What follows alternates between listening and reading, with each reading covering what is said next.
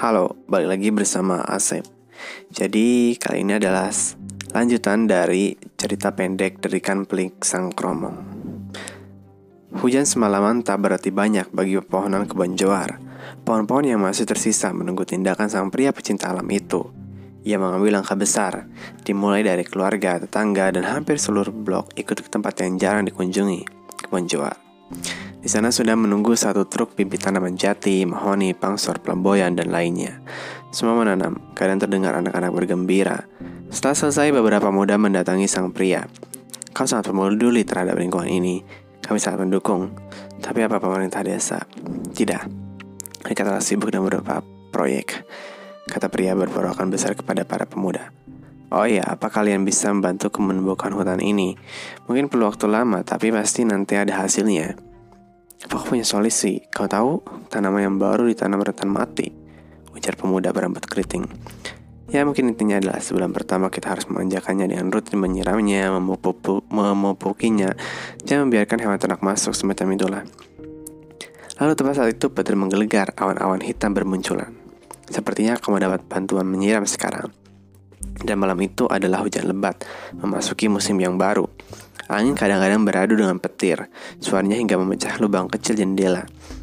Menggetarkan jika melihatnya secara langsung. Gemetar memadang getaran alam yang menunjukkan kemarahan. Memasuki tengah malam, semua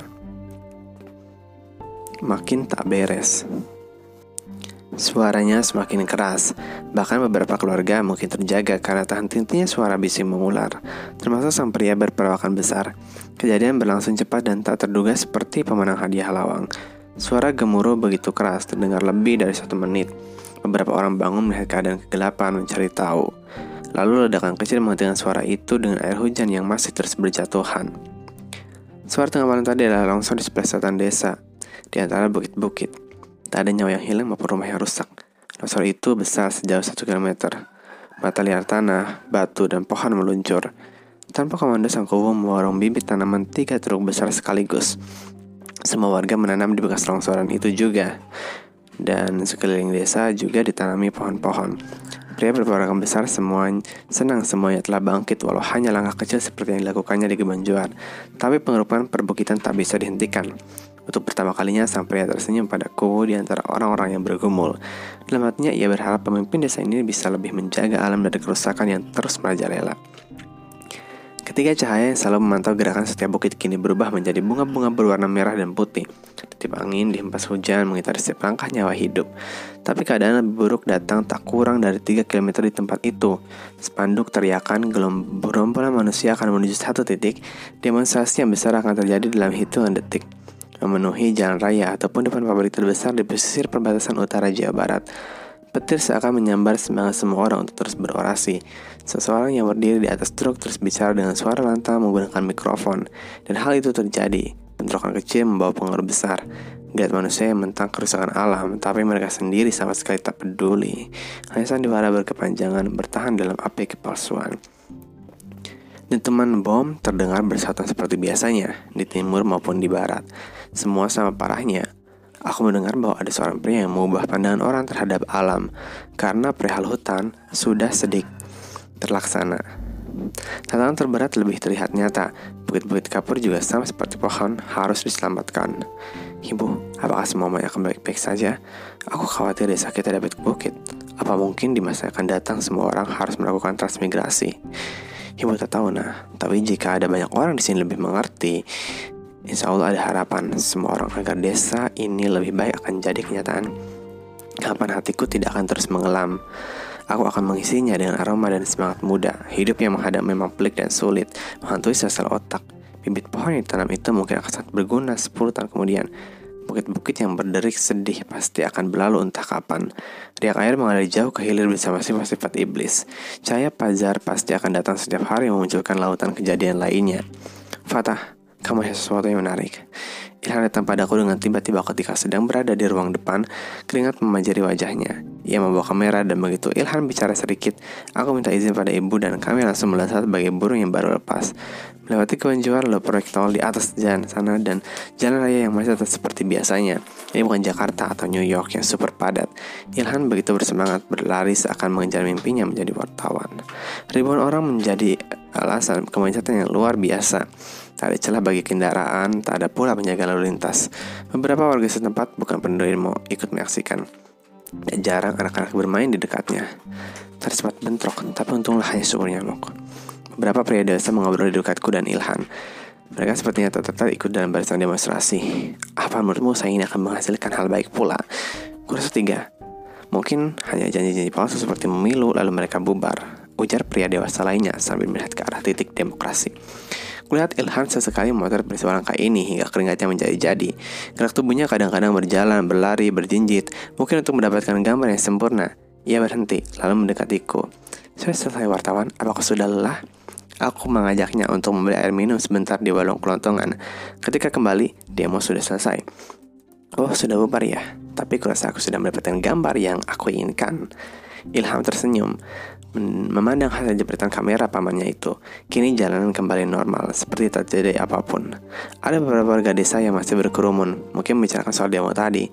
Kulihat juga ada personel polisi di sana sekarang. Apa yang dikatakan pabrik untuk untuk membuarkan lautan manusia itu?